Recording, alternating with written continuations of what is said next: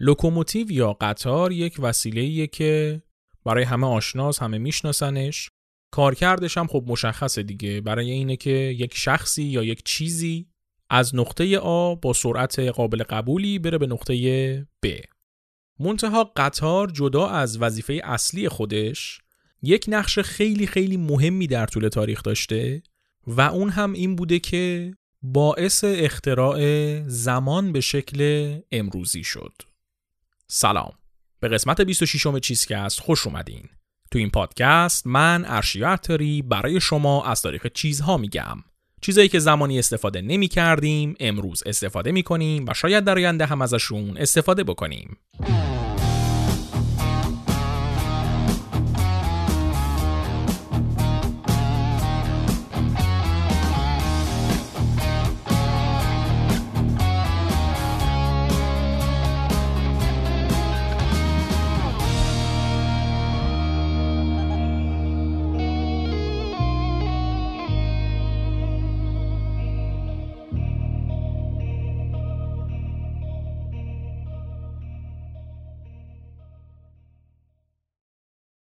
توی این قسمت می‌خوایم درباره تاریخ قطار حرف بزنیم. قطار یکی از مهمترین اختراعات کل تاریخ بشره. زندگی بشر رو اصلا زیر رو کرده. اهمیت قطار نه فقط توی جابجایی آدما بلکه توی تأثیریه که توی تاریخ گذاشته. از ریزترین چیزای زندگی امروزی تا بزرگتریناشون یه جوری به قطار وابسته بوده اختراعشون. شما الان دارید این پادکست رو به وسیله اینترنت گوش می‌دید. اینترنتی که اگه قطار نبود شاید اصلا وجود نداشت. اگه قطار نبود صنعتی وجود نداشت اگه قطار نبود آمریکایی به وجود نمی اومد هالیوودی وجود نداشت حتی اگه قطار نبود شاید اصلا شوروی وجود نداشت جنگ سرد به وجود نمی اومد همه اینا به کنار اگه قطار نبود اصلا شهریور بیستی وجود نداشت که توش متفقین بیان ایران رو اشغال کنن و رضا شاه تبعید کنن تاریخ جهان تاریخ ایران همه این اتفاقا و کلی اتفاق دیگه به وجود قطار وابستن و ماجرای همشون رو قراره توی این قسمت تعریف بکنیم. قراره بیایم از اولین حمل و نقل ریلی شروع بکنیم داستان اختراع قطار رو بگیم تا برسیم به اینکه قطار چجوری دنیای امروز ما رو ساخت. قبل از شروع اپیزودم یک تشکر ویژه‌ای می‌کنیم از همه اون شنونده های عزیزی که توی سایت هامی باش از ما حمایت مالی کردن. و همه اون عزیزانی که ما رو به بقیه دوستاشون هم معرفی کردن. تولید کردن پادکست یه کار سخت و هزینه بره. و شما با حمایت هاتون با معرفی چیزکست به دوستانتون خستگی این کار رو از تن ما بیرون می‌کنید. از همگی شما ممنونیم. دم همگیتون گرم. من ارشیا عطاری هستم تدوین این قسمت رو تنین خاکسا انجام داده و موسیقی تیتراژ هم کار مودی موسویه. بریم دیگه سراغ تاریخ قطار که کلی ماجرای عجب و غریب داره.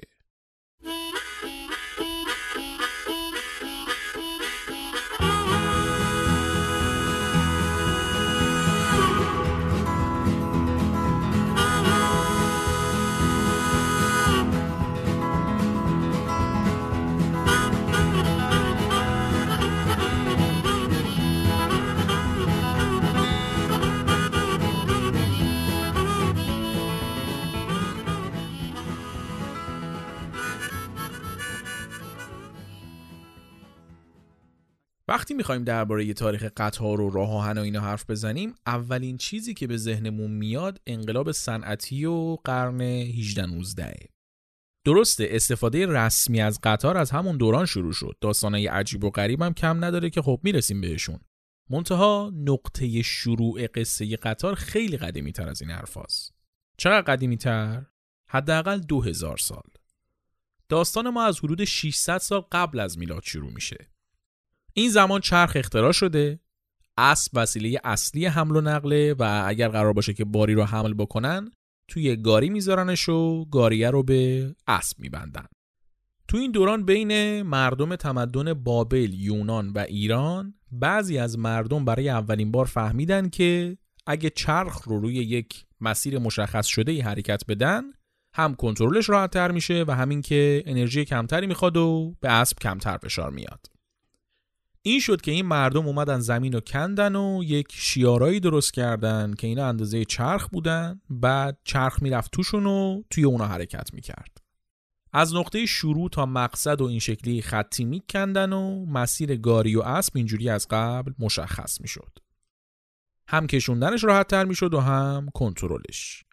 اینطوری شد که اولین راه های ریلی تاریخ درست شدن.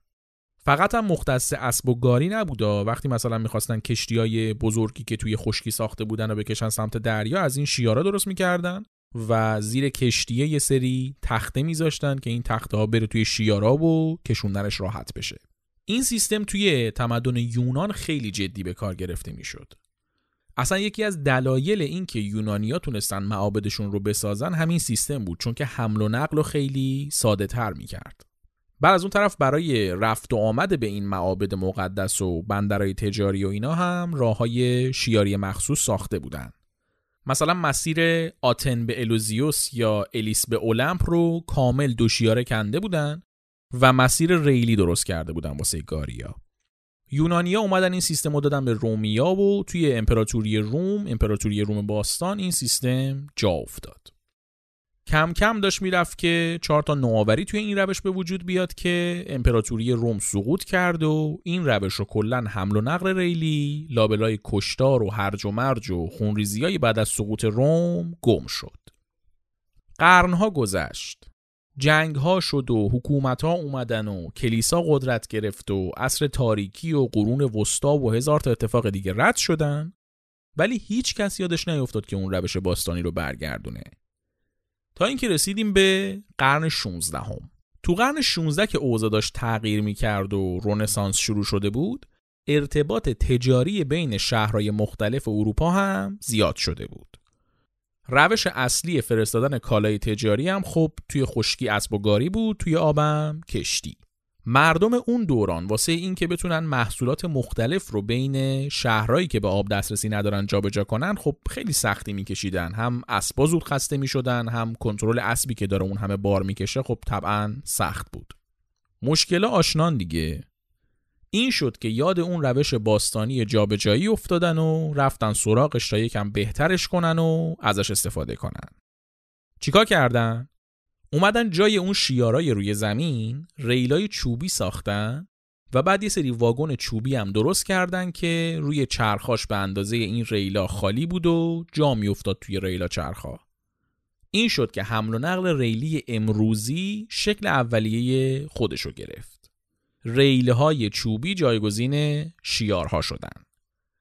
اینا می اومدن بار رو میریختن توی اون واگونا بعد میذاشتنشون روی ریل و به هم بستشون می‌کردن و واگن جلویی رو هم به اسب میبستن. اسب حرکت می‌کرد و این واگونا هم روی ریل حرکت می‌کردن. این واگونا دو تا کاربرد اصلی داشت.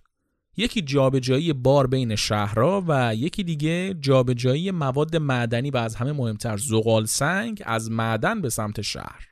توی بریتانیا برای معدنهای مختلف راههای ریلی درست کرده بودن که کارگرا سنگا و مواد معدنی و زغال سنگ و اینا رو بتونن باهاشون بفرستن بیرون معدن.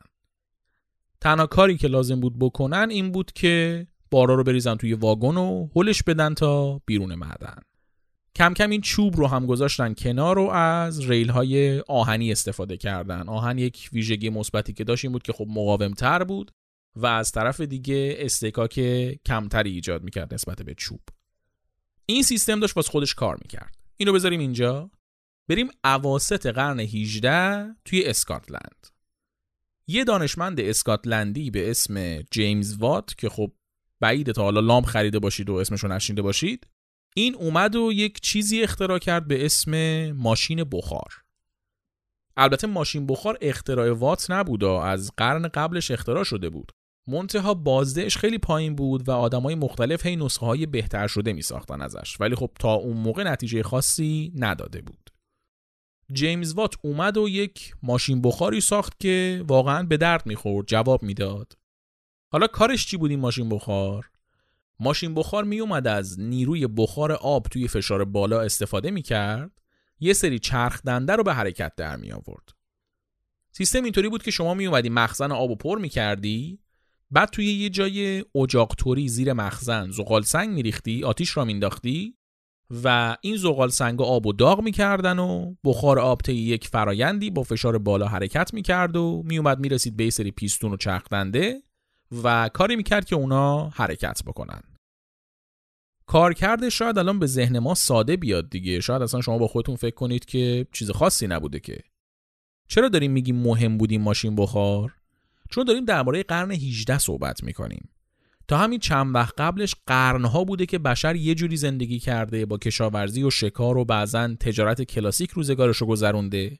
غذاش رو روی هیزم پخته آب و از رودخونه گرفته. بعد یکم قبل از اختراع ماشین بخار همه چیز شروع کرده عوض شدن. چی شده؟ یه سری دستگاه مثل دستگاه های ریسندگی و تولید پارچه و اینا درست شده؟ و اینطوری دیگه کارایی مثل پارچه بافی و نخریسی و اینا دستی انجام نمیشن. اما این دستگاه همشون احتیاج به یک سیستمی داشتن که به حرکت درشون بیاره. بعضیاشون با نیروی دست انسان کار می‌کردن اکثرشون اما روی نیروی آب حساب می‌کردن. نیروی بخار آب نه نیروی خود آب جریان آب. واسه همین اولین کارخونه هایی که تأسیس شدن حتما باید نزدیک یک رودخونه ای جایی می بودن که این جریان آب توربینا رو به حرکت بندازه تا دستگاه کار کنن.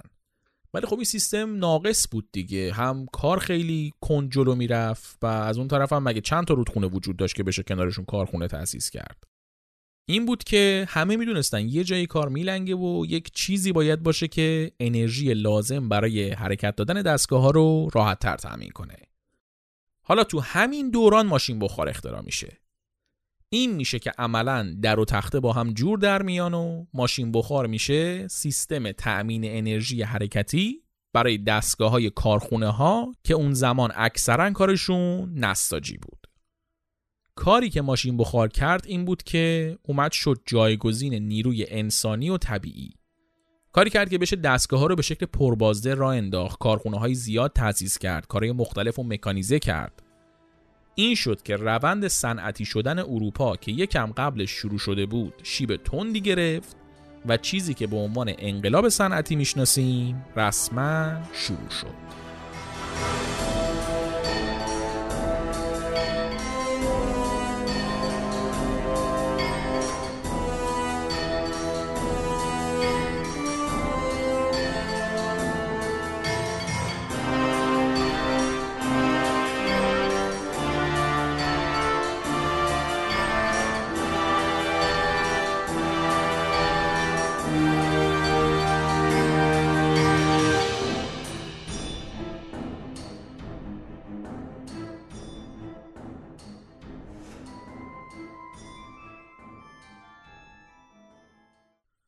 ماشین بخاری که جیمز وات ساخته بود دنیای صنعت رو زیر رو کرد.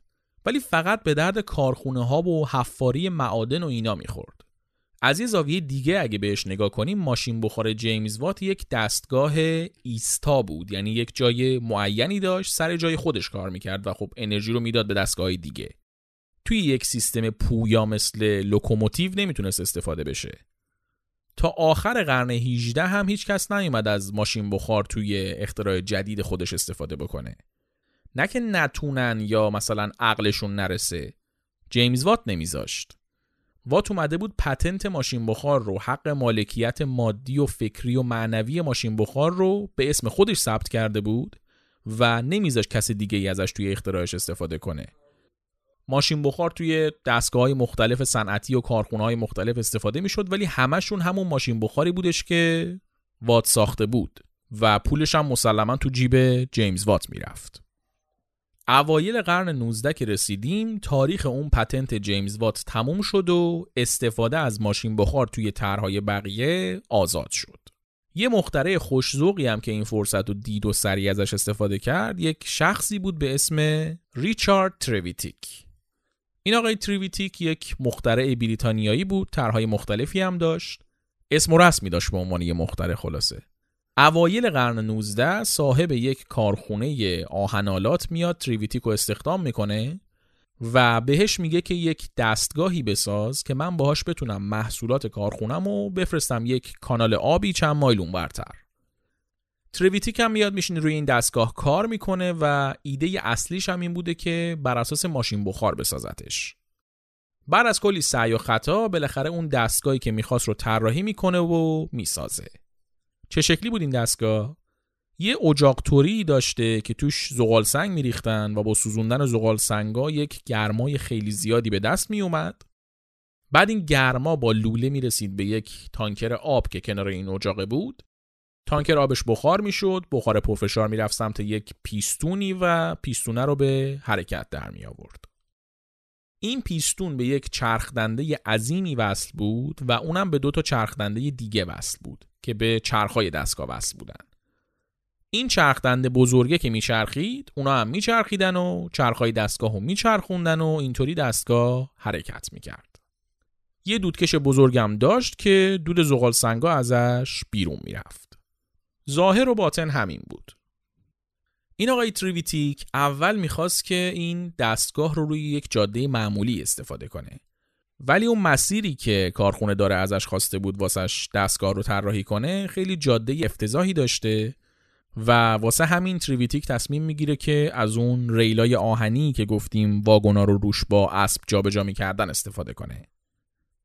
این میشه که ماشین بخار و ریل و چرخ با هم آشنا میشن و اولین لوکوموتیو تاریخ اختراع میشه. اولین لوکوموتیو که اختراع شد باقی مخترعا هم توجهشون بهش جلب شد و شروع کردن روش کار کردن و بهتر کردنش. تو همون اواسط قرن 19 یک مخترعی به اسم استیونسون میاد اولین کارخونه لوکوموتیو تاریخ رو تأسیس می‌کنه. پسر این آدمم توی همون کارخونه یک لوکوموتیوی اختراع می‌کنه که نسخه شسته رفته اون اولیه به حساب می اومد. از چرخ دنده و اینا خبری نبود توش نیروی بخار می‌رسید به یک سری پیستون که به شکل اریب به چرخها وصل بودن و اینا جلو عقب می شدن و اینطوری چرخها حرکت می کردن. جدا از طراحی بهتر و تغییرات کلی این لوکوموتیو که اسمش راکت بود سرعتش قابل مقایسه با رقباش نبود. رازش هم این بود که اینا اومده بودن از چند تا لوله مختلف موازی با منبع آب برای رسوندن گرما به آب استفاده کرده بودن. و واسه همین قدرت بخار خیلی خیلی بیشتر شده بود. اون لوکوموتیو اولیه سرعتش حدوداً 5 کیلومتر بر ساعت بود. این راکت سرعتش تا 50 کیلومتر بر ساعت هم می‌رفت. خیلی بود واسه اون زمان. داریم در مورد زمانی حرف می‌زنیم که با اسب این ور ور می‌رفتن. اصلا ماشینی که 50 کیلومتر بر ساعت بره به چشمم ندیده بودن. همین زمانا یک مسابقه بین لوکوموتیوا برگزار میشه که راکت هم توش شرکت می‌کنه. حدودا 10 تا مخترع با لوکوموتیو های مختلفشون شرکت می‌کنن و همشون به جز راکت وسط راه کم میارن و راکت برنده میشه. حالا اون استیونسون که مخترع و صاحب راکت بود چی گیرش میاد از این برنده شدن؟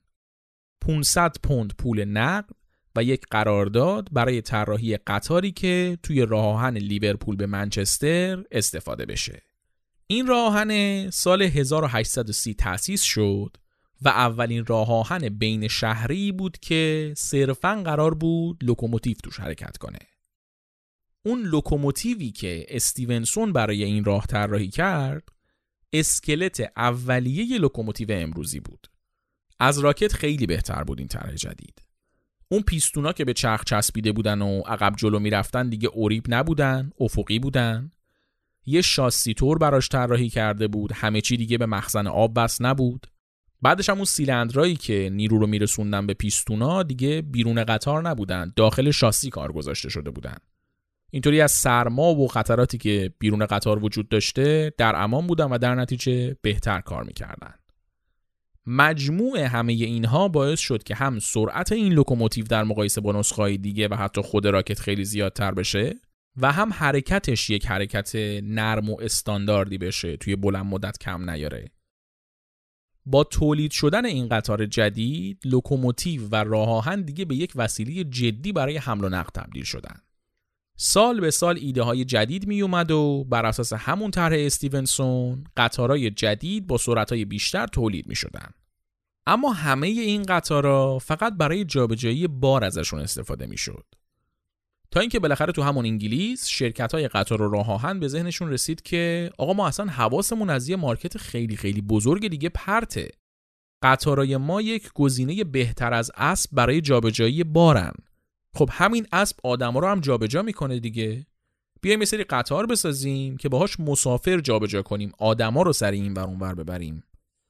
این میشه که کم کم قطارای مسافربری هم اضافه میشن به این قطارا. به لطف همین قطارای باری و مسافربری هم بود که انقلاب صنعتی تونه سرعت بگیره و خیلی از موفقیتاش رو به دست بیاره. اصلا تأسیس شرکت های راهن خودش یک نمونه کامل از شکلگیری کسب و کارهای صنعتیه. شرکت های راهن کارگر داشتن، سرکارگر داشتن، مدیر داشتن، صاحب داشتن.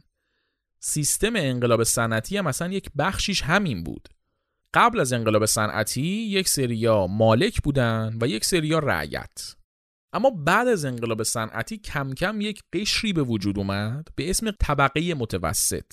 اینا نه مالک بودن و نه کارگر. بینشون بودن. سرکارگر و سرپرست و مدیر و مهندس و کلا هر کارمندی جز این دسته حساب می‌شد.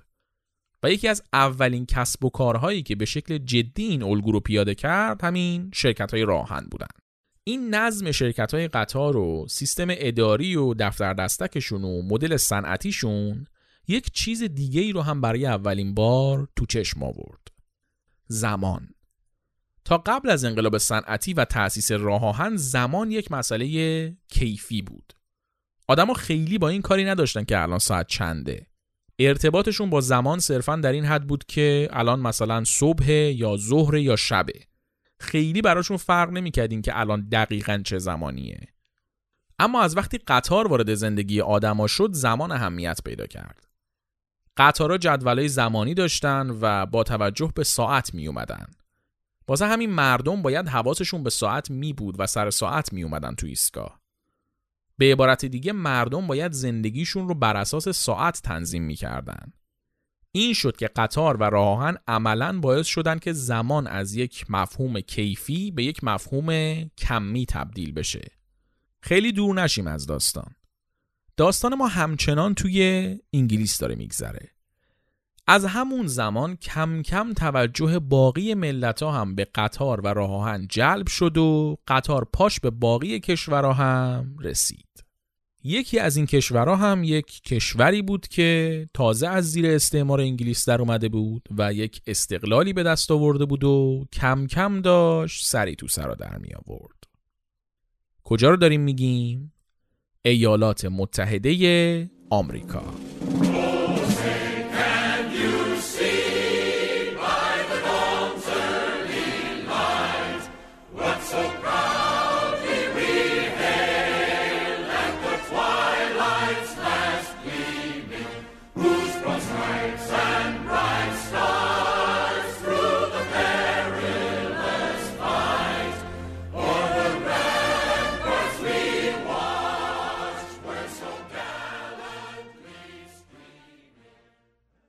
قاره آمریکا از وقتی که کریستوف کلمب کشفش کرده بود و به امپراتور اسپانیا گفته بود که بیان چترشون رو توش باز کنن مقصد مهاجرت اروپایی بود. اسپانیایی اومده بودن جنوبش رو گرفته بودن. مکزیک و کلمبیا و آرژانتین و اینا رو. پرتغالیا اومده بودن برزیل رو گرفته بودن. انگلیسیا و فرانسویا هم شمال آمریکا رو گرفته بودن. با انگلیسیا کار داریم الان. انگلیسیا شمال شرقی دستشون بود. جاهایی مثل نیویورک و پنسیلوانیا و واشنگتن دی سی امروزی. کلا 13 تا ایالت می شدن اینا که اون موقع بهشون می‌گفتن 13 کلونی. از اونجا که آمریکا مستعمره بریتانیا بود اینا یه سری مأمور و حاکم گذاشته بودن که توی اینا حکومت کنن از طرف انگلیس و هر کدوم از این حاکم ها صاحب اختیار یکی از این کلونیا بود. بعد از اینکه یک صد سالی گذشت و مردم این مناطق دیگه خودشون رو بریتانیایی نمی‌دونستن و ارق داشتن به اون منطقه‌ای که توش زندگی می‌کردن یه سری از نظامیا و سیاسیون این مناطق شروع کردن شورش کردن و می‌گفتن که ما باید مستقل بشیم از بریتانیا. ما نمی‌خوایم به بریتانیا مالیات بدیم زیر سلطه بریتانیا باشیم. بعد از یه مقدار درگیری و جنگ و بکش بکش آخرش 11 تا از اون 13 تا ایالت توی اواخر قرن 18 مستقل شدن و کشوری رو تحت عنوان ایالات متحده آمریکا به وجود آوردن. این کشوری که داریم میگیم کلا 11 تا ایالت داره و منطقهش رو نقشه فقط یه گوشه شرقی آمریکای امروزی رو شامل میشه. واسه اینکه متوجه فرقش بشید اینو میگم که آمریکا الان 50 تا ایالت داره یعنی آمریکایی که تازه متولد شده بود شاید حدود یک پنجم آمریکای امروزی رو شامل می شده. از لحاظ وسعت البته خیلی خیلی کمتر از اینه. خلاصه که این 11 تا ایالت اومدن و شدن کشور مستقل. بعد از این جریانا آمریکا شروع کرد پیشروی کردن به سمت غرب و ایالتهای بیشتری رو از دست بریتانیا در آورد و جز خودش کرد. اوایل قرن 19 وقتی که جفرسون رئیس جمهور آمریکا بود منطقه لویزیانا که حدود 15 تا از ایالات امروزی آمریکا توش بود رو از فرانسه به قیمت 15 میلیون دلار خرید و قلمرو آمریکا عملا دو برابر شد. الان تازه قلمرو آمریکا تقریبا به نصف اندازه امروزش رسیده. اما همچنان غرب آمریکا یعنی ایالتهایی مثل تگزاس و کالیفرنیا که امروز انقدر مهمن جز آمریکا نشدن. اینا جز مکزیک بودن.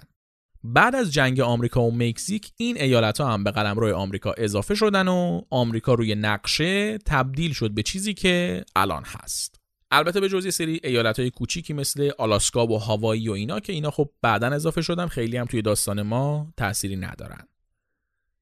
آمریکا روی نقشه یه قلمرو خیلی بزرگ داشت ولی در عمل ساکنینش توی همون ایالت های شرقی داشتن زندگی می‌کردن.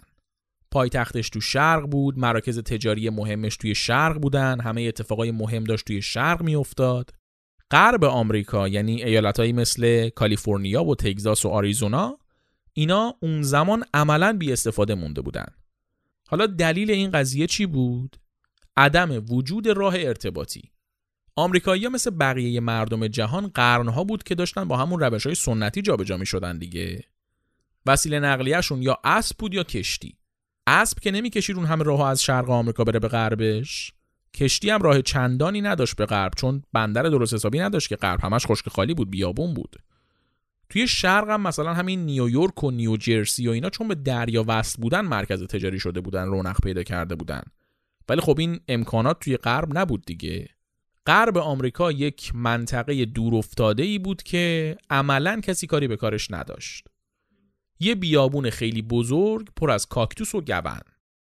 تو همین سالای 1830 1840 ثروتمندای شرق آمریکا متوجه میشن که توی ایالتهایی مثل جورجیا که اینم توی شرق بود کلی زمین هست که اینا برای کاشتن پنبه خیلی مناسبن. اما یه مشکلی وجود داشت. این زمین ها مال سرخپوستا بود سرخپوستایی که از همون موقعی که بریتانیا و باقی کشورها وارد آمریکا شده بودن یه روز خوش تو زندگیشون نداشتن و یا داشتن کشته می شدن یا داشتن می جنگیدن. این میشه که ثروتمندا و سیاستمدارای اون زمان آمریکا که می‌بینن این زمینا ارزش دارن سرخپوستا رو به زور از زمیناشون اخراج می‌کنن و مجبورشون می‌کنن که به زور کوچ کنن به غرب آمریکا. یعنی همون زمینای بکری که هیچکس کاری به کارشون نداشت. یه تراژدی عجیب غریبیه این ماجرای کوچ اجباری. اینجا جاش نیست باز کنم خیلی ولی در همین حد بگم که حداقل سه هزار تا سرخپوست کشته شدن توی جریان این قضیه. حالا چه حین مقاومت چه به خاطر شرایط سخت کوچ کردن و سختی راه و این چیزا. سرخپوستا که کوچ داده شده بودن غرب آمریکا با خودشون گفتن که دیگه اینجا که بیابونه به دردشون نمی‌خوره. خدا بخواد کاری به کارمون ندارن می‌ذارن زندگیمونو بکنیم دیگه. ولی خب این آرامش هم زیاد دووم نیاورد. از یکم بعد از این جریان یه سری از مردم شرقی که می‌خواستن زمینای بی صاحب رو تصاحب کنن و توش کشاورزی کنن شروع کردن اومدن به سمت غرب و بعد از درگیری با سرخپوستا توی این زمینا ساکن شدن. از یه طرف دیگه هم مهاجرای چینی و مکزیکی هم همشون اومده بودن توی غرب و غرب آمریکا یک جمعیت ریزی علاوه بر سرخپوستا پیدا کرده بود. اما همچنان کسی همچین توجهی بهش نداشت. تا اینکه سال 1848 یه بند خدایی که توی کالیفرنیا داشت ساخت و ساز می‌کرد که با شرکاش کشاورزی کنن وسط کارای حفاریش یه تیکه طلا پیدا کرد و یکم بعد این قضیه دهن به دهن چرخید و به چشم به هم زدنی همه فهمیدن که توی کالیفرنیا طلا وجود داره. این شد که یک جمعیت عجیب و غریبی دیوانوار مهاجرت کردن غرب آمریکا که طلا پیدا کنن. این اتفاق اصلا اسمش شد تب طلای کالیفرنیا. این دوتا موردی که گفتیم یعنی وجود زمینای بکر و بی صاحب و پیدا شدن طلا توی غرب آمریکا باعث شد یک جمعیت زیادی بخوان از شرق مهاجرت کنن به غرب و شروع کنن ساختن شهرها و مزارع و این چیزا. اما از اونجا که فاصله غرب به شرق آمریکا خیلی خیلی زیاده این کار خیلی هم عملی نبود. اگه یه نفر می‌خواست از نیویورک که تو شرق آمریکا بود بیاد کالیفرنیا که توی غرب بود باید حدود 5000 کیلومتر مسافت رو طی کرد. حالا اصلا فرض کنیم که قبول می‌کردیم مسیر رو بره. با چی بره؟ با اسب که چندین و چند ماه طول می‌کشید راه دریایی هم که از وسط آمریکا نمی‌رفت که بخواد با کشتی بره پیاده هم که قطعا نمی‌شد 5000 کیلومتر رو رفت. واسه همین این قضیه مهاجرت مردم به غرب مشکلاتش خیلی زیاد بود. هر کسی نمی‌تونست از پسش بر بیاد. سفر به غرب برای پیدا کردن طلا یک سفر تقریبا بی بازگشتی بود. آدما اگه می‌رفتن معلوم نبود که کی برگردن یا اصلا برگردن. توی راه نمیرن به مقصد برسن. خیلی ریسک داشت این قضیه. این مشکلات همون موقع توجه یک تاجری رو جلب کرد. این هم یکم مشکل رو بررسی کرد. دید بهترین راه اینه که از شرق آمریکا به غرب آمریکا یه خط راه آهن بکشن. تو این زمان قطار و راهن یه 20 سالی هست وارد آمریکا شده. منتها فقط توی شرق آمریکا و توی همون شهرهای متمدن و پرزرق و برقش وجود داره فقط. اولین بار اصلا یک تاجری توی پنسیلوانیا میاد قطار رو از انگلیس وارد آمریکا می‌کنه که بتونه باهاش زغال سنگای معدنش رو ببره توی نیویورک بفروشه. رشد و توسعه راهن و قطاری باربری و مسافربری هم تو همون شرق آمریکا اتفاق افتاده بود. البته تک و توک بودن دیگه. تکنولوژی راهن و قطار کلا چیز جدیدی بود. توی آمریکا هم کم کم شروع شده بود زیاد شدن. حالا تو همین دهه 1850 که مردم از شرق می‌خوان برن غرب و این ماجراهایی که گفتیم به وجود اومده شرق پر از خطای راه آهنه منتها غرب رسما برهوته اون تاجری که گفتیم به ذهنش رسید بیاد از شرق به غرب راه آهن بکشه میاد طرحش رو میده به کنگره آمریکا کنگره هم شروع می‌کنه بررسی کردنش. منتها تصویب ساختن این راهنه خیلی طول می‌کشه و خیلی لفتش میدن. انقدر لفتش میدن که می‌خوره به یه بحران بزرگ کشوری چه بحرانی؟ جنگ داخلی آمریکا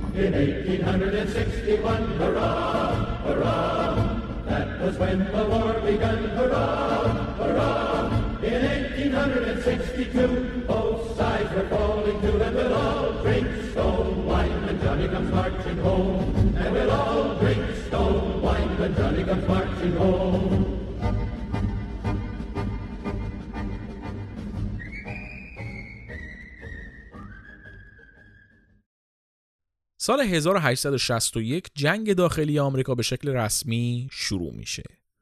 ماجرای شروع شدن این جنگ و مفصل توی قسمت دهم که تاریخ مرسوخاری بود توضیح دادیم خیلی واردش نمیشم. در این حد بگیم که ایالت های شمالی آمریکا که مدرن شده بودن و صنعت داشتن و کارخونه داشتن دیگه احتیاجی به کشاورزی نداشتن. منتها ایالت های جنوبی همچنان کشاورز بودن. زمیندارای ایالت های جنوبی هم به شدت وابسته به برده های سیاه پوست بودن و قرنها بود که برده ها داشتن بیجیره و مواجب تحت یه شرایط وحشتناکی توی زمینای اینا کار می‌کردن. سال 1861 توی آمریکا انتخابات برگزار میشه و آبراهام لینکلن رئیس جمهور آمریکا میشه. لینکلن حالا یه آدمیه که با بردهداری مخالفه و باقی ایالت های شمالی هم از این ایدهش حمایت می‌کنن. منتها ایالت های جنوبی که می‌بینن با اومدن لینکلن ممکنه بردهداری غیرقانونی اعلام بشه بر علیه دولت لینکلن و ایالت های شمالی شورش می‌کنن و میگن آقا ما اصلا می‌خوایم جداشیم از آمریکا کشور خودمون رو بسازیم. این میشه که جنگ داخلی آمریکا بین ایالت های شمالی و جنوبی تو سال 1861 شروع میشه. تو جریان این جنگ قطار و راه آهن خیلی اهمیت پیدا می‌کنن و تازه ارزششون درک میشه. مثلا توی یکی از این درگیری ها به اسم نبرد چیکاموگا نیروهای جنوبی برنده میشن و شمالیا به شدت تلفات میدن. توی همچین شرایطی آبراهام لینکلن لیدر شمالیا به کمک راهن حدود 20 هزار تا نیروی تازه نفس و فقط توی 11 روز از واشنگتن میفرسته جورجیا که نیروهای شمالی تقویت بشن. این انتقال 11 روزه شاید به چشم ما عجیب نیاد ولی عملا سریعترین انتقال نیروی نظامی توی کل قرن 19 به حساب میاد. همین انتقال و امثالش هم باعث میشه که نیروهای شمالی بتونن دوباره جون بگیرن و با جنوبیا بجنگن و نتیجه رو به نفع خودشون برگردونن. تقریبا همزمان با این ماجرا لینکلن که متوجه اهمیت راه شده بود از بین بردن راه دشمن رو به استراتژیش اضافه می‌کنه و همین قضایی هم باعث میشه که در پایان شمالیا برنده جنگ بشن و قانون بردهداری لغو بشه. جنگ داخلی آمریکا سال 1865 تموم میشه. قطار و راهن که توی جنگ داخلی خوب خودشون رو نشون داده بودن چشم دولت مردا رو گرفتن و پروژه احداث راهن بیشتر از قبل اهمیت پیدا کرد. تو همین دوران یه مخترعی به اسم پولمن زندگی می‌کرده که این آقا کارش طراحی و ساخت قطار بوده. این یه بار تو نیویورک سوار یه قطاری میشه و خیلی تجربه بدی میشه براش. این نشستن طولانی مدت اذیتش کرده بوده. حواسمون هست دیگه قطارا تو این زمان فقط میشه توشون نشست آدما روبروی هم میشستن تا به مقصد برسن بعد از این تجربه بدی که این آقای پولمن داشته به ذهنش می‌رسه که بیاد یک قطاری بسازه که اتاق اتاق اتاق باشه و آدما بتونن در طی سفر روی تخت دراز بکشن و بخوابن و مثل یک هتل سیاری باشه یعنی مثل همین قطارای بین شهری امروزی. این ایده برای اولین بار به ذهن این آقای پولمن رسیده بود. اینم میاد طراحی می‌کنه و می‌سازه همچین قطاری رو. منتها از اونجایی که قیمتش گرون در می اومده شرکت های مسافربری ترجیح نمی‌دادن که قطارهای پولمن رو اجاره کنن. واسه همین ایده پولمن و قطاراش داشتن یه گوشه خاک میخوردن. یکم بعد از تموم شدن جنگ داخلی آمریکا آبراهام لینکلن ترور میشه. ترور شدن لینکلن برای مردم آمریکا و مخصوصا مردم ایالتهای شمالی خیلی ناراحت کننده بود. مردم همه تحت تاثیر قرار گرفته بودن و ناراحت بودن از این بابت. قرار شد تابوت لینکلن رو توی یک واگن قطاری بذارن و طی یک مراسمی با تشریفات توی ایالتهای شمالی بگردوننش و بعد ببرنش زادگاهش ایلینوی که اونجا دفن بشه. حالا جالبی قضیه چیه؟ اینکه قطاری که این مراسم باهاش انجام شد رو پولمن ساخته بود و تمام روزنامه هایی که عکس مراسم تشییع جنازه لینکلن رو چاپ کردن عملا عکس قطار پولمن رو هم چاپ کردن و یک تبلیغ عظیمی شد برای قطارهای پولمن بعد پولمن اومد یه زرنگی دیگه ای هم کرد.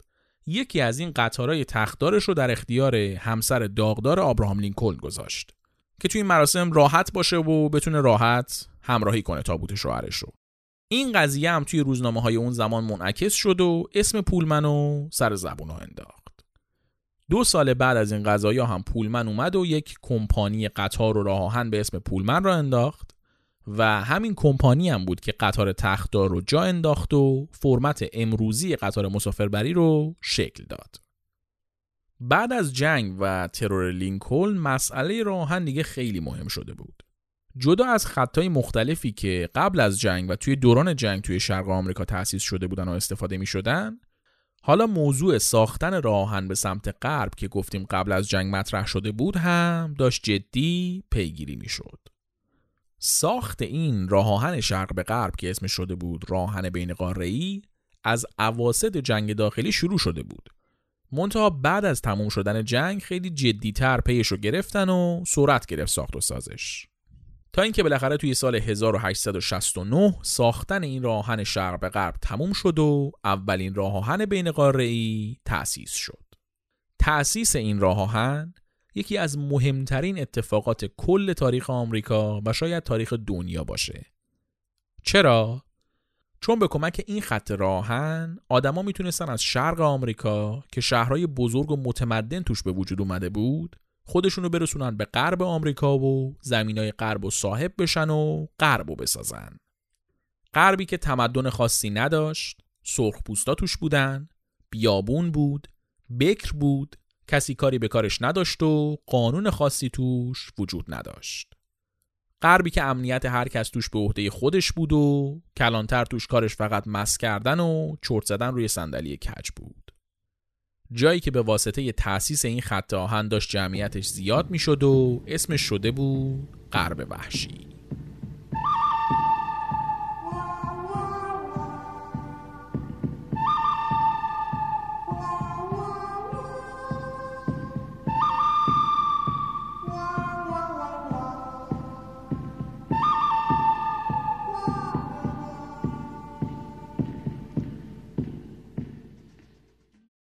غرب وحشی در اصل مناطق غربی آمریکا بودن که توشون سرخ پوستا با باقی آمریکایی‌ها زندگی می‌کردن و یک سیستم بیقانونی داشت.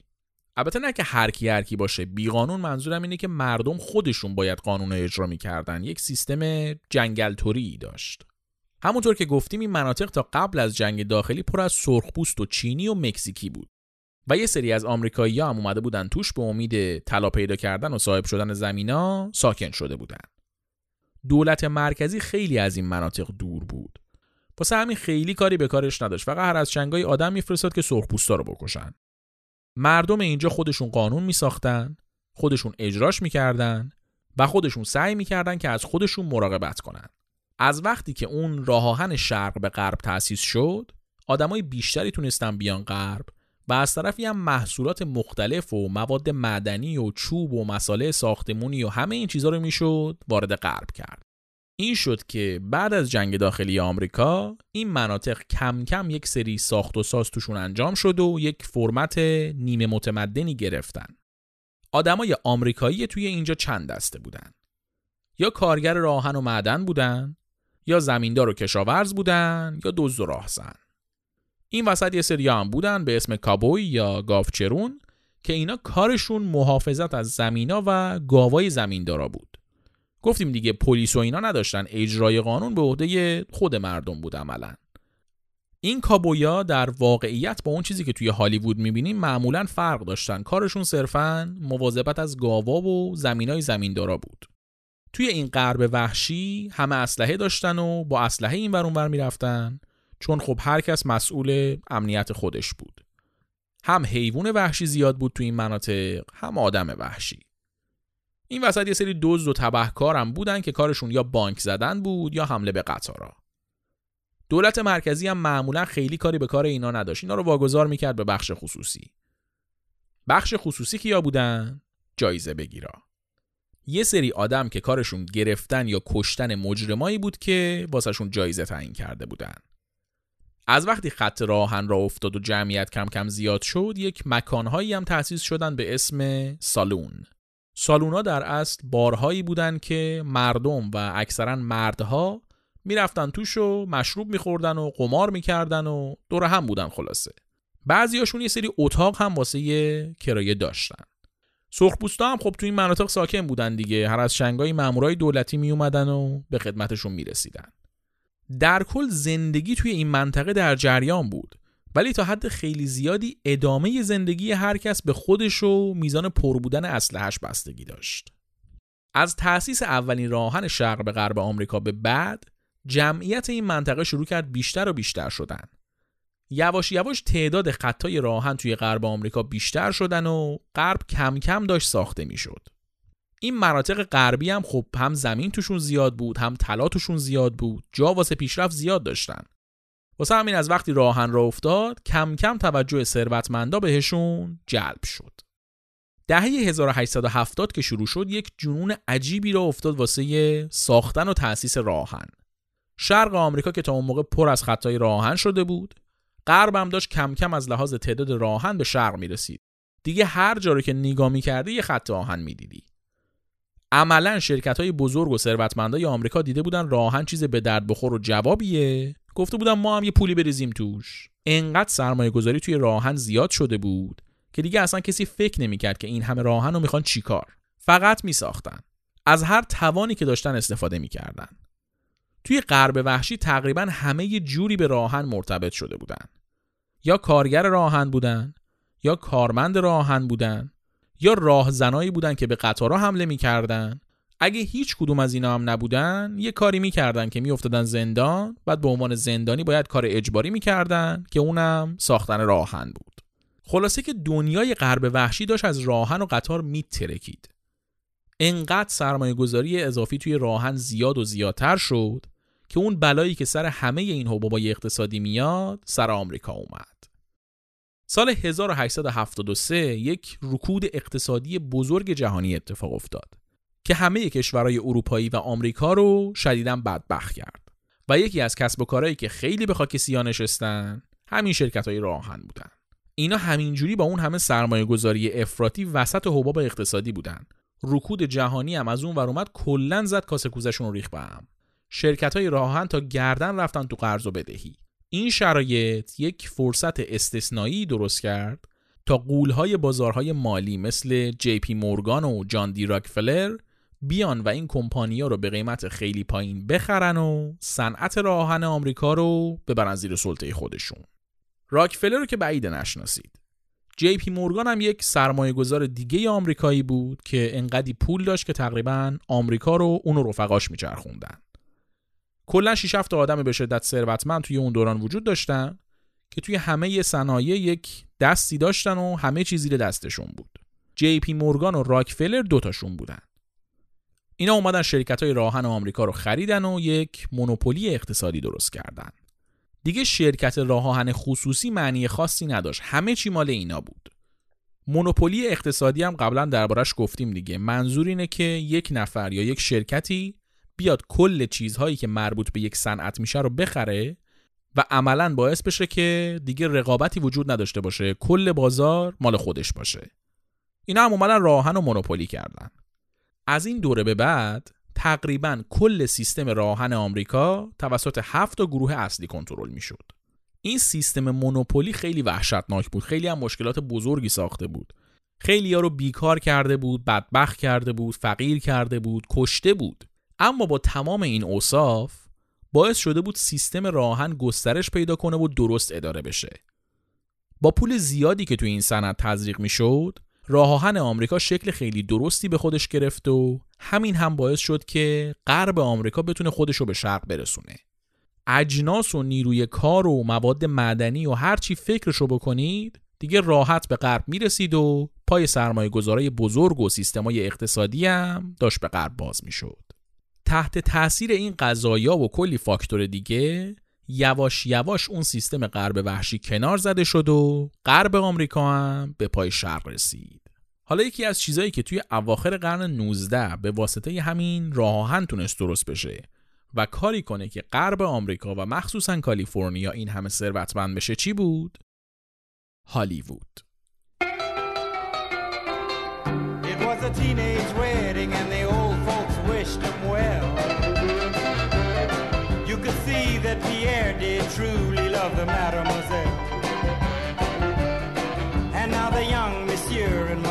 Have rung the chapel bell. C'est la vie, say the old folks. It goes to show you never can.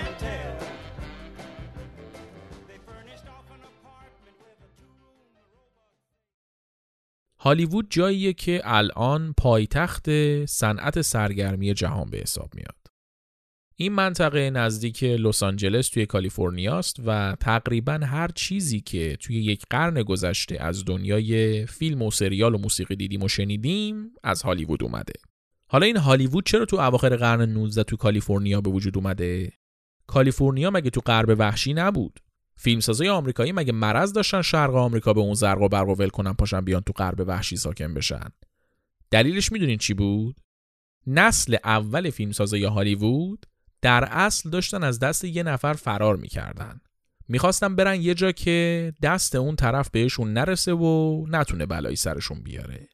حالا از دست کی داشتن فرار می‌کردن؟ آقای توماس آلوا ادیسون. یه جای سالم تو تاریخ نذاشته این بنده خدا. ادیسون آدم عجیبی بود.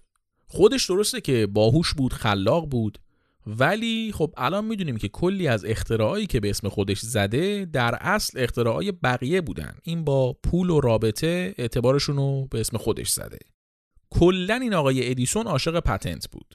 پتنت همون حق مالکیت معنویه. یعنی هر چی که میساخت یا با پول می‌خرید رو پتنتش رو به اسم خودش می‌زد و هر کسی که می‌خواست ازش استفاده کنه باید یه پولی به آقا می‌داد. این می‌شد که عملا هر اختراعی که از زیر دست ادیسون بیرون میومد واسه پیشرفت بشر نبود واسه پول کشیدن از بشر بود.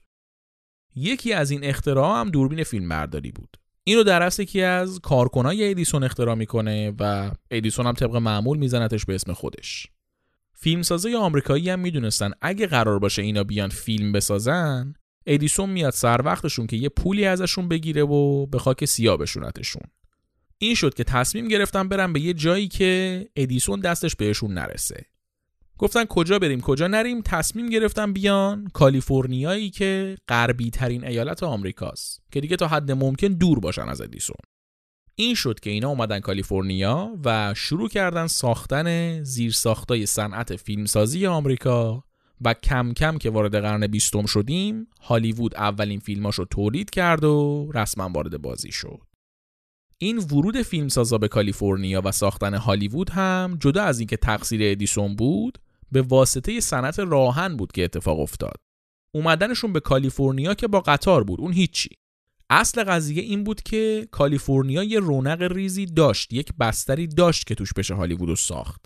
و این رو هم مدیون صنعت راهن و قطار بود که رونق آورده بود به غرب آمریکا. گذشت و گذشت تا اینکه رسیدیم به جنگ جهانی اول. یعنی سال 1914 توی جنگ جهانی اول قطار خیلی نقش مهمی داشت. راه تبدیل شده بود به یکی از فاکتورهای خیلی خیلی خیلی مهم جنگ. از جابجایی سرباز تا مهمات و وسایل مختلف همش با قطار انجام می‌شد. ابرقدرتهایی مثل انگلیس و روسیه خیلی روی سیستم راهن و قطار حساب کردن و استراتژی جنگیشون رو هم مثلا بر اساس اون میچیدن. آمریکا هم که هنوز قدرتش اندازه اونا نشده بود صرفا با قطاراش به این قدرت‌های بزرگ کمک می‌کرد قطار دیگه رسما یه وسیله نقلیه مهم شده بود و چه توی جنگ و چه توی شهر همه ازش استفاده می‌کردن آخرای جنگ جهانی اول یک اتفاق خیلی مهم افتاد که دنیای بعد از جنگ و به طور کلی عوض کرد. اتفاقی که اگر نمیافتاد شاید سرنوشت تمام جهان عوض می‌شد، تکنولوژی انقدر پیشرفت نمی‌کرد، انقلابای دهه 60 و 70 اتفاق نمیافتادن و شاید بشر اصلا به ما نمی‌رفت. حالا اگه قطار نبود، همین اتفاق به این مهمی هم شاید اصلا نمیافتاد. چه اتفاقی رو داریم میگیم؟ انقلاب اکتبر روسیه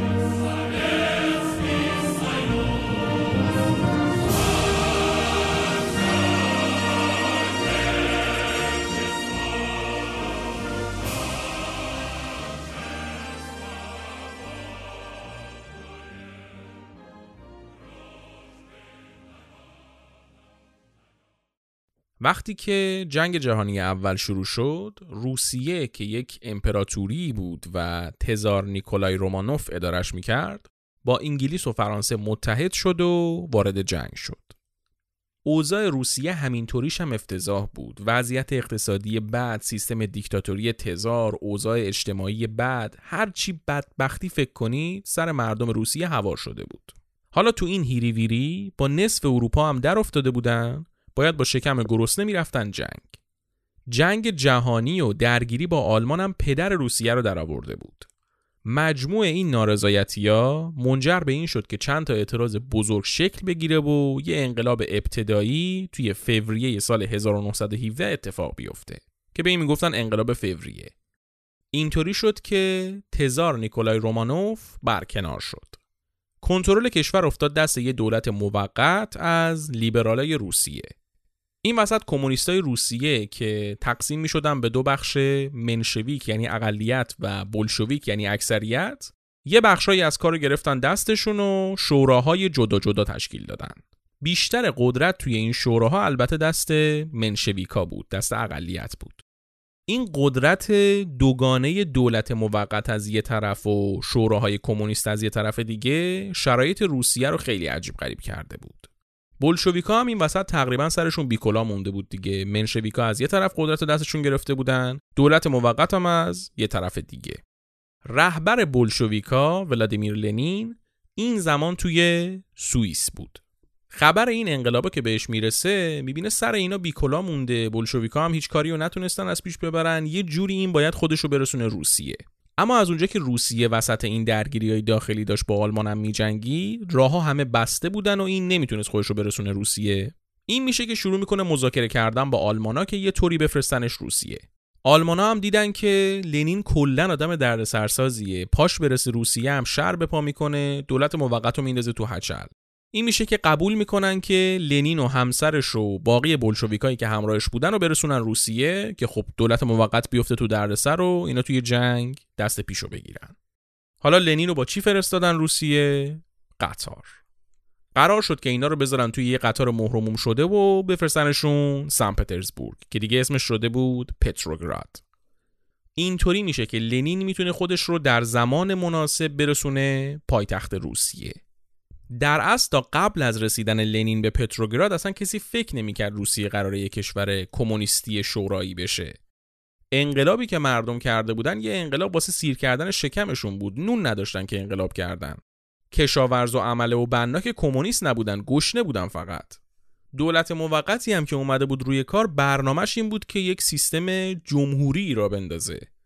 ایده نظام کمونیستی بین شوراها فقط مطرح بود. هدف انقلاب مردم روسیه کمونیستی نبود اصلا. اما همه این قضایا با ورود لنین به پتروگراد تغییر کرد.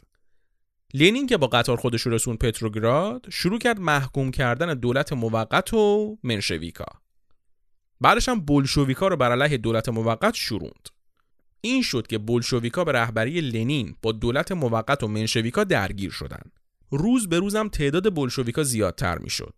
حالا چرا؟ چون لنین اومد به مردم قول سه تا چیزو داد. صلح زمین نان. مردم گرسنه و خسته از جنگم که دیده بودن دولت موقت نتونسته کاری کنه براشون شیفته حرفای لنین شدن و بدون اینکه بدونن مارکس کیه کمونچیه شدن بولشویک از نوامبر 1917 بولشویکا شروع کردن اشغال کردن ساختمانهای دولتی و قبضه کردن قدرت. مجموعه اتفاقاتی که به اسم انقلاب اکتبر معروف شدن. خیلی من البته خلاصه گفتم ماجرا رو. کلی درگیری مختلف و اینا هم این وسط بوده که من رد شدم ازشون. بعد از این قضایا روسیه وارد جنگ داخلی شد. در نهایت هم بعد از چند سال جنایت و بکش بکش بلشویکا به زور اسلحه باقی مخالفا رو سر جاشون نشوندن و روسیه تبدیل شد به اتحاد جماهیر شوروی که رهبرش لنین بود. اینجوری شد که لنینی که تونسته بود به کمک قطار خودش رو سر زنگا برسونه پتروگراد انقلابی که از سر گرسنگی بود و تبدیل کرد به انقلاب کمونیستی و روسیه رو تبدیل کرد به شوروی قطب اصلی نظام کمونیستی قرن بیستم. شوروی که توی سالهای بعد استالین توش روی کار اومد و جنایتهایی مثل هولودومور رو رقم زد. شوروی که اگر نبود شاید آلمان تو جنگ جهانی دوم شکست نمی‌خورد. همون شوروی که با آمریکا جنگ سرد رو شروع کرد که باعث شد جنگ ویتنام را بیفته. تحقیقات فضایی جدی گرفته بشن. بشر به ماه بره. حتی اینترنت اختراع بشه. همه اینا اگه شوروی به وجود نمی اومد شاید اتفاق نمی افتادن. به عبارت دیگه اگه قطار وجود نداشت و لنین نمی‌تونست خودش رو به موقع برسونه پتروگراد شاید هیچ کدوم از این اتفاقا نمی افتادن. اینه که میگیم قطار زندگی بشر رو از هزار جنبه مختلف تغییر داده. بعد از جنگ جهانی اول دیگه قطار کاملا یک وسیله نقلیه عادی و استاندارد شده بود. راهن هم تبدیل شده بود به یکی از امکانات بدیهی خیلی از کشورها. یکم بعد از این جریانات توی ایرانم ایده راهن سراسری مطرح شد.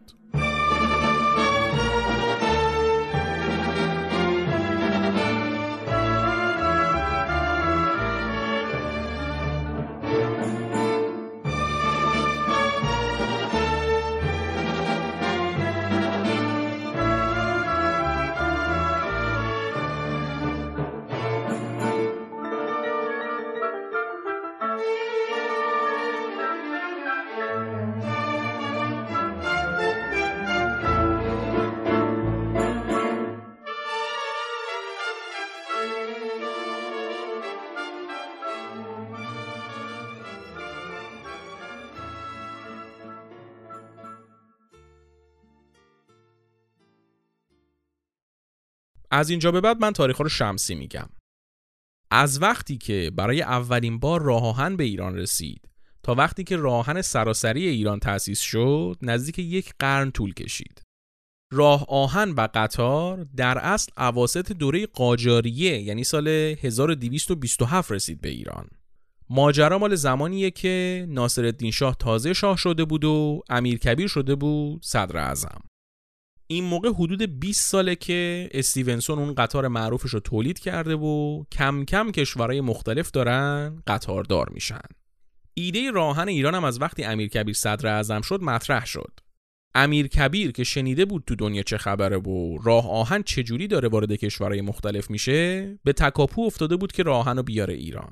ولی تا دلتون بخواد مانع سر راهش بود. اولا که تأسیس راهن پول زیاد می‌خواست که دولت ایران به واسطه ولخرجی های درباریان نداشت. دوما که دولت های روسیه و انگلیس سنگ اندازی می‌کردن. روسا که تو شمال بودن میترسیدن انگلیسی ها از جنوب با قطار بیان شمال به مرز روسیه برسونن خودشونو انگلیسی ها هم میترسیدن روسا از شمال با قطار بیان خلیج فارس و از اونجا به هند که مستعمره انگلیس بود برسن خلاصه که به خاطر رقابت این دوتا ابرقدرت راه آهن سراسری تأسیس نشد تو ایران فقط تونستن یه خط راهن خیلی کوچیک از رشت به بندر انزلی و پیربازار تأسیس کنن و یه قطار هم بذارن توش. کل این مسیر شاید ده کیلومتر هم نمی‌شد. در نتیجه این خط آهن یه مسیر خیلی کوتاهی بود استفاده خاصی هم نداشت بود واسه خودش. تا آخر سلطنت ناصرالدین شاه یعنی حدود 50 سال همچنان تنها خط آهن همون رشت به پیربازار و چند تا راهن خصوصی دیگه بودن و خبری از راهن سراسری نشد تو این مملکت. نه که نخوانا نمی‌شد. روسیه و انگلیس هر کدوم می‌خواستن راهن ایران طبق منافع خودشون تأسیس بشه. و از اونجا که اینا با هم تو رقابت بودن این قضیه راهن هرچی جلو می‌رفت بیشتر گره می‌خورد. کل اون دورانی که راه آهن به کشورهای مختلف دنیا رسید و توی جنگ داخلی آمریکا نقش داشت و این همه ماجرا درست کرد ایران همچنان راه آهن نداشت و مردم واسه رفتن از این شهر به اون شهر با اسب و قاطر باید می‌رفتن. البته یه اشاره کردیم دیگه راهنهای کوچولو کوچولو تأسیس شده بودن تو ایران. مثلا اواخر دوران ناصرالدین شاه از تهران به شابدالعظیم یه خط آهن کشیده بودن. خیلی از تهران می‌خواستن برن شابدالعظیم واسه زیارت ولی خب با اسب و قاطر یه روز کامل تقریبا طول می‌کشید. این شد که یه شرکت بلژیکی اومد یه خط راهن از تهران کشید به شابدالعظیم مردم اون زمان هم که تا حالا قطار ندیده بودن تا مدت ها می اومدن با کنجکاوی و ذوق تو ایستگاه قطار جمع می شدن ولی جرئت نمی‌کردن سوار قطار بشن میترسیدن از قطار. تا اینکه یه روز خود ناصرالدین شاه اومد و سوار قطار شد و از تهران رفت شابدالعظیم اینطوری شد که ترس مردم از قطار که بهش می‌گفتن ماشین دودی ریخت از اون به بعد یه سری از مردم برای اینکه برن شابدالعظیم سوار این ماشین دودی می شدن. این اصطلاح تعارف شابدالعظیمی هم از همین دوران باب میشه. ماجراش هم این بوده که مردمی که از تهران می‌خواستن با قطار بیان شابدالعظیم باید بلیت دو طرفه می‌گرفتن. یعنی رفت و برگشت رو با هم می‌گرفتن. بعد خب وقتی اینا می‌رفتن و زیارت می‌کردن و کارشون تموم می‌شد چون بلیت داشتن مجبور بودن برگردن دیگه. مردم محلی شابدالعظیم هم خب می‌دونستن اینا بلیت دارن نمی‌تونن بمونن. ولی خب اصرار اصرار و تعارف پشت تعارف که آقا تو رو خدا شب بمونید و پیش ما باشید و از این حرفا. این شد که این اصطلاح تعارف شابدالعظیمی باب شد و واسه کسایی که تعارف به یک چیزی می‌کنن که امکانش نیست به کار میره. این ماشین دودی تهران به شابدالعظیم البته دشمنم کم نداشت. اون زمان یه شغلی بود به اسم چارواداری. چاروادارا کسایی بودن که به مردمی که مسافر بودن اسب و قاطر کرایه می‌دادن. و اصل کار اینا هم همین مسیر تهران تا شابدالعظیم بود. این ماشین دودی هم که اومده بود خب کار کاسبی اینا رو کساد کرده بود دیگه. اینا صبح تا شب در حال اعتراض کردن بودن و به هر بهونه‌ای می‌خواستن یه انگی به این ماشین دودی ببندن. اینکه این ماشین جادو جنبله و توطعه اجنبیاس و هر کی سوارش بشه زیارتش قبول نیست و از این حرفا. از یه طرف دیگه هم یه سریا می‌گفتن که این سوت ماشین دودی مرده ها رو از قبل می‌کشه بیرون و از اینجور خرافات. خیلی از مردم ایران هم که توی اون دوران غرق بودن توی این خرافات این حرفا رو باور کرده بودن و خیلی هاشون ترجیح می‌دادن که جای سفر راحت با قطار سوار اسب و قاطر بشن و پدرشون تو راه در بیاد تا یه وقت خدایی نکرده سوار اختراع کفار نشن. این قضایا و ماجراهای دیگه باعث شدن که این ماشین دودی خیلی هم با استقبال روبرو نشه. غیر از این دوتا مورد یعنی رشت به پیربازار و ماشین دودی چند تا خط آهن دیگه هم توی جنوب و شمال تأسیس شده بود. منتها اونا هم اولا ربطی به دولت مرکزی نداشتن و شرکت های خصوصی انگلیسی و روس واسه استفاده خودشون ساخته بودنشون. دوما که خیلی کوتاه بودن اصلا استفاده عمومی و سراسری نمی‌شد کرد ازشون. کل این راهنای کوچولو کوچولویی که گفتیم رو هم شاید مثلا 200 کیلومتر می‌شد طولشون. به درد کسی جز خود روسا و انگلیسا نمیخوردن در کل. بحث راهن سراسری توی زمان مزفر شاه هم باز مطرح شده بود. یه نماینده خارجی حتی به امین السلطان صدر اعظم شاه میگه که آقا الان همه جای دنیا دیگه راهن دارن قطار دارن. همین عثمانی بیخ گوشتون بیخ تا بیخش راهن کشیده. شما فازتون چی هنوز با اسب و قاطرین برون بر میرین؟ امین السلطان می‌دونین چی گفت؟ من عین حرفای خودشو میگم ها گفتش که مردم ایران چندان اهل مسافرت نیستند. اگر هم راه آهن احداث کنیم چاربادارهای ما بیکار شده و علیه ما شورش می‌کنند. غیر از این هم سفر با قاطر باعث طولانی شدن سفرها می شود چون اگر مردم زود به مقصد برسند باقی اوقاتشان را چه خواهند کرد؟ از طرفی اگر این خط کشیده شود مردم ایران مرده هایشان را به کربلا خواهند فرستاد و در این صورت دولت عراق جلوی کار را می گیرد چون خواهند گفت خاک ما پر از مردگان ایرانی می شود برای همین ما نمی توانیم از راه آهن استفاده کنیم.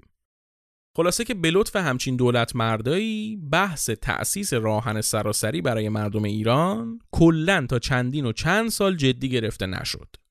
گذشت و گذشت تا کودتای سوم اسفند. سوم اسفند 1299 شمسی حدود سه سال بعد از تموم شدن جنگ جهانی اول رضاخان فرمانده قوای قزاق و سید زیاد تباتبایی مدیر روزنامه رد یک کودتای نظامی انجام دادن و در نتیجهش سید زیان نخست وزیر احمد شاه شد و رضاخان شد وزیر جنگ.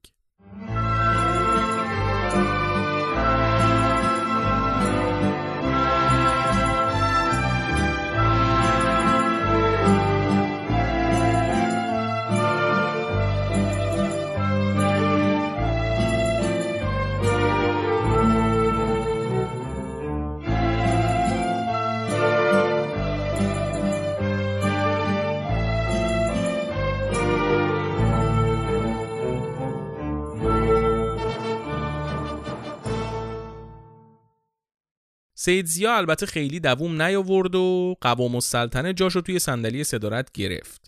ولی رضاخان توی پست وزیر جنگ موند و تا سال 1302 هم وزیر جنگ بود و به اوضاع نظامی می‌رسید. سال 1302 هم بعد از اینکه هی هر نخست وزیری میومد چای مراسم تنفیذش سرد نشده عوض می‌شد احمدشاه رضاخان رو نخست وزیر کرد و خودش هم کوله بارش رو بست و رفت فرانسه. از سال 1302 تا 1304 رضاخان نخست وزیر بود و اواخر دوران نخست وزیریش هم بود که توجهش به راهن جلب شد. بعد از تجربه جنگ جهانی اول و ماجرای کودتای اسفند اهمیت راهن برای رضاخان و آدمای اطرافش مثل تیمورتاش و داور خیلی بالا رفته بود. اواخر دوران نخست وزیری رضاخان یعنی سال 1304 اولین قدمای جدی برای راهن سراسری ایران برداشته شد. توی این دوران ایده راه آهن سراسری مطرح شد. دولت ایران هم دو تا شرکت آمریکایی رو دعوت کرد که باشون مذاکره بکنه برای ساختن راه آهن. ولی دولت بریتانیا گفتش که امتیاز تأسیس راه آهن ایران دست کمپانی انگلیسی PRS و ایران نمی‌تونه با جای دیگه قرارداد ببنده. انحصاری راهن ایران دست PRS انگلیسیه. بعد از یکم بررسی ولی معلوم شد که اصلا همچین چیزی نیست و ایران هم می‌تونه با هر جایی که خواست قرارداد ببنده. نقطه شروع راهن سراسری ایران اینجا بود. تیمورتاش که وزیر فواید عامه دولت رضاخان بود یکی از کسایی بود که روی این بحث راهن خیلی تمرکز داشت و با نظارت رضاخان روی این موضوع کار می‌کرد. اواخر دوران نخست وزیری رضاخان هم بود که تیمورتاش اومد لایحه تأسیس راهن سراسری ایران رو تدوین کرد و فرستاد مجلس. اما این لایحه اون موقع بررسی نشد. چون که یکم بعد از این جریان مجلس مؤسسان اومد انقراض قاجاریه رو اعلام کرد و رضاخان تاجگذاری کرد و شد رضا شاه. این پروسه انتقال قدرت باعث شد که بررسی لایحه راهن به تعویق بیفته. بعد از اینکه رضا شاه قدرت و کامل دستش گرفت و تکلیف نخست وزیر و کابینه و مجلس و اینا مشخص شد دوباره توجه شاه و دولت به راهن جلب شد. اما انجام یه پروژه‌ای به بزرگی راهن سراسری پول خیلی زیادی می‌خواست. رضا شاه هم نمی‌خواست که مثل شاههای قاجار بیاد از دولت‌های خارجی وام بگیره. این شد که اومدن روی قند و شکر و چای یک مالیات خیلی جزئی در حد دو ریال بستن و از همین مالیاتا هزینه تأسیس راهن سراسری از داخل ایران تأمین شد. این شد که لایحه راهن که تیمورتاش تدوین کرده بود توی مجلس بررسی شد و چهار اسفند 1305 تصویب شد. قرار شد که مسیر راهن از جنوب به شمال ایران باشه. یعنی در اصل یه راهن توی شمال داشته باشیم، یه راهن توی جنوب داشته باشیم و اینا توی یک ایستگاه به همدیگه متصل بشن. چند تا ویژگی داشتیم مسیر. اولا اصلا بیایم بگیم چرا شمالی جنوبی شد، شرقی غربی نشد این مسیر. از قبل از جنگ جهانی اول یه سریا ایده اینو داده بودن که ما بیایم از بغداد که غرب ایران بود به هند که شرق ایران بود یه خط آهنی بکشیم هند که میگیم البته پاکستان امروزی منظورمونه که اون زمان جز هند بود هندم یادمون باشه دیگه مستعمره انگلیسه انگلیس هم شدیدا مخالف بود با این خط راهن چون بغداد مال عثمانی بود عثمانی هم همپیمان آلمان بود توی جنگ جهانی اول و انگلیس هم که داشت حاضر می‌شد بره با آلمان به جنگه نمی‌خواست از عثمانی راه مستقیم باشه به هندی که تحت سلطش بود. بعد از جنگ اول هم این مخالفت انگلیس با تأسیس راهن شرق به غرب ایران همچنان باقی مونده بود. یادمون هم هست دیگه انگلیس با راهن جنوب شمال ایران هم مخالف بود به خاطر بحث درگیریش با روسیه. ولی زمان رضا شاه که این لایحه داشت تصویب می‌شد انگلیس مشکلی با راهن جنوب شمال نداشت. چون روسیه دیگه وجود نداشت شوروی تازه تأسیس شده بود و استالین هم توی شوروی انقدر درگیر مسائل داخلی بود که با انگلیس خیلی کاری نداشت. انگلیس هم مثلا اونو تهدید حسابش نمی‌کرد. واسه همین انگلیس اصلا نگران این نبود که راهن جنوب به شمال بخواد دردسری براش درست کنه. این شد که کلا سنگ اندازی خاصی نکرد. ولی یه چیز دیگه که انگلیس حواسش بهش نبود این بود که این راهن منافعش رو توی جنوب ایران به خطر مینداخت ماجرا این بود که از وقتی که توی جنوب ایران نفت پیدا شده بود انگلیس براش کلی برنامه چیده بود. می‌خواست جنوب ایران مثل باقی کشورهای حاشیه خلیج فارس شیخ نشین بشه و اینطوری نفتش مستقیم بره توی جیب انگلیس.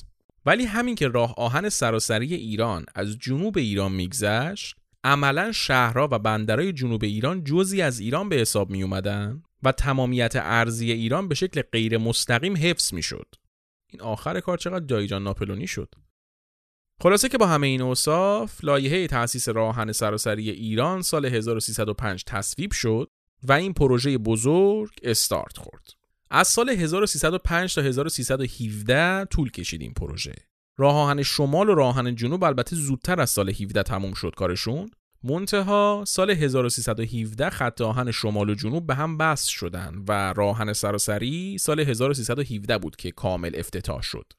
یه نکته جالبی هم که این وسط وجود داره اینه که تیمورتاشی که لایحه تأسیس راهن سراسری رو تدوین کرد و تحویل مجلس داد سال 1311 مورد غضب رضاشاه قرار گرفت و سال 12 هم توی زندان قصر با آمپول هوا کشته شد. و اصلا افتتاح راهن سراسری ایران رو عمرش قد نداد که ببینه بعد از افتتاح راهن سراسری کم کم فرایند بومیسازی شرکت راهن شروع شد و یه تعدادی دانشجو برای یاد گرفتن علوم راه‌آهن یعنی راهسازی و لوکوموتیو رانی و تعمیرات فرستاده شدن آلمان جعفر شریف امامی که بعدها زمان محمد شاه نخست وزیر شد اونم جزء همین دانشجوهایی بود که فرستاده شدن آلمان تا فن راه‌آهن رو یاد بگیرن. بعدش هم اصلا برگشت و کارمند راه‌آهن بود تا مدت ها بعد اصلا ورودش هم به سیاست توی کابینه رزم‌آرا توی پست وزارت راه بود و دیگه بعدش هم که می‌دونیم چه اتفاقاتی افتاد. خلاصه بعد از اینکه این دانشجوها برگشتن کم کم نیروهای داخلی اداره راه‌آهن ایران رو دستشون گرفتن و لوکوموتیو رانها هم ایرانی شدن. تا اینکه جنگ جهانی دوم شروع شد و راه‌آهن سراسری شد بلای جون ایران.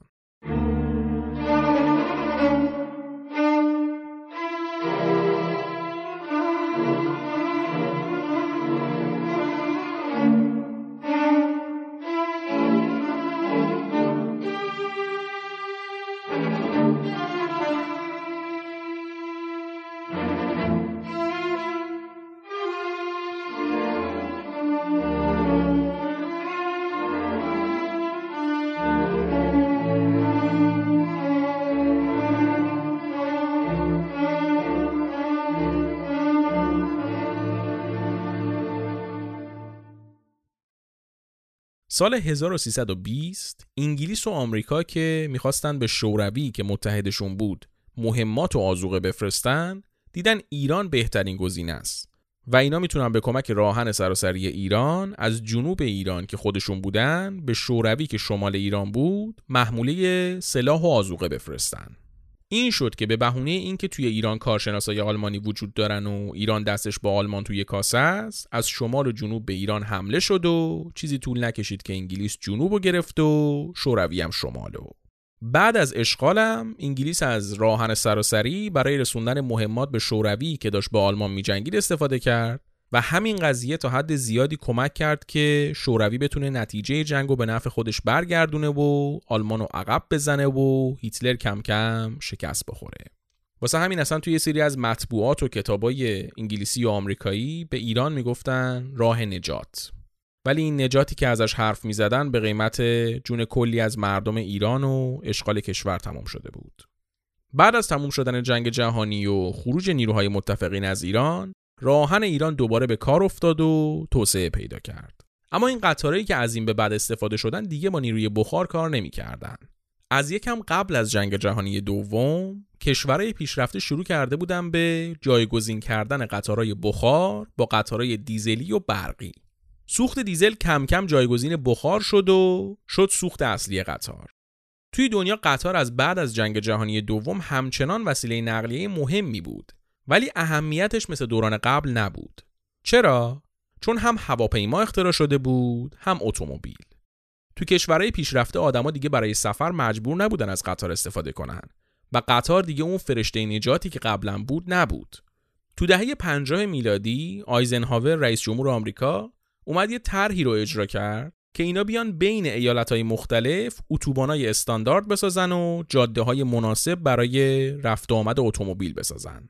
اینطوری شد که دیگه آدما راحت می‌تونستن با ماشین خودشون از یه شهر برن یه شهر دیگه و مجبورم نبودن قطار سوار شن این سیستم یواش یواش به کشورهای دیگه هم رسید و این شد که محبوبیت قطار توی کشورهای مثل آمریکا و کشورهای اروپایی کم شد و جایگزینهای دیگه ای پیدا کرد.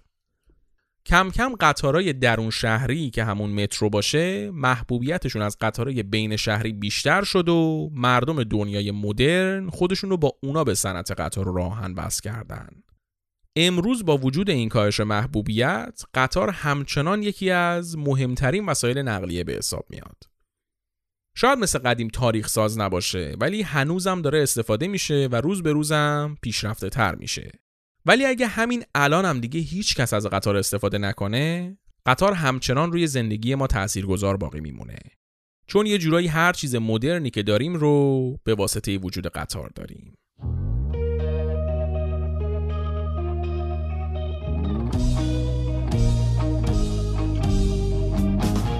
چیزی که شنیدین قسمت 26 م چیزکست بود چیزکست هر دو هفته یک بار توی اپلیکیشن های پادگیر مثل Apple Podcast و Castbox و Google Podcast منتشر میشه. علاوه بر این همه قسمت های چیزکست هم با تأخیر روی کانال تلگرام چیزکست منتشر میشن. حتما از هر جایی که چیزکست رو میشنوید subscribe کنید تا مشترک چیزکست بشین و هر قسمتی که میاد متوجه بشید. واسه حمایت از چیزکست تنها کاری که لازمه بکنید اینه که چیزکست رو به دوستاتون معرفی کنید. و اگر هم دوست داشته باشید می‌تونید به شکل کاملا اختیاری توی سایت حامی باش از چیزکست حمایت مالی بکنید. برای نظر دادن هم می‌تونید توی کامنت های شبکه های اجتماعی یا اپلیکیشن های پادگیر و یا اینکه با هشتگ چیزکس توی توییتر نظرتون رو به ما برسونید. برای ارتباط مستقیم هم می‌تونید به چیزکس@outlook.com ایمیل بزنید. ممنون از اینکه شنونده چیزکست هستید. منتظر قسمت بعدی با یه چیز دیگه باشید.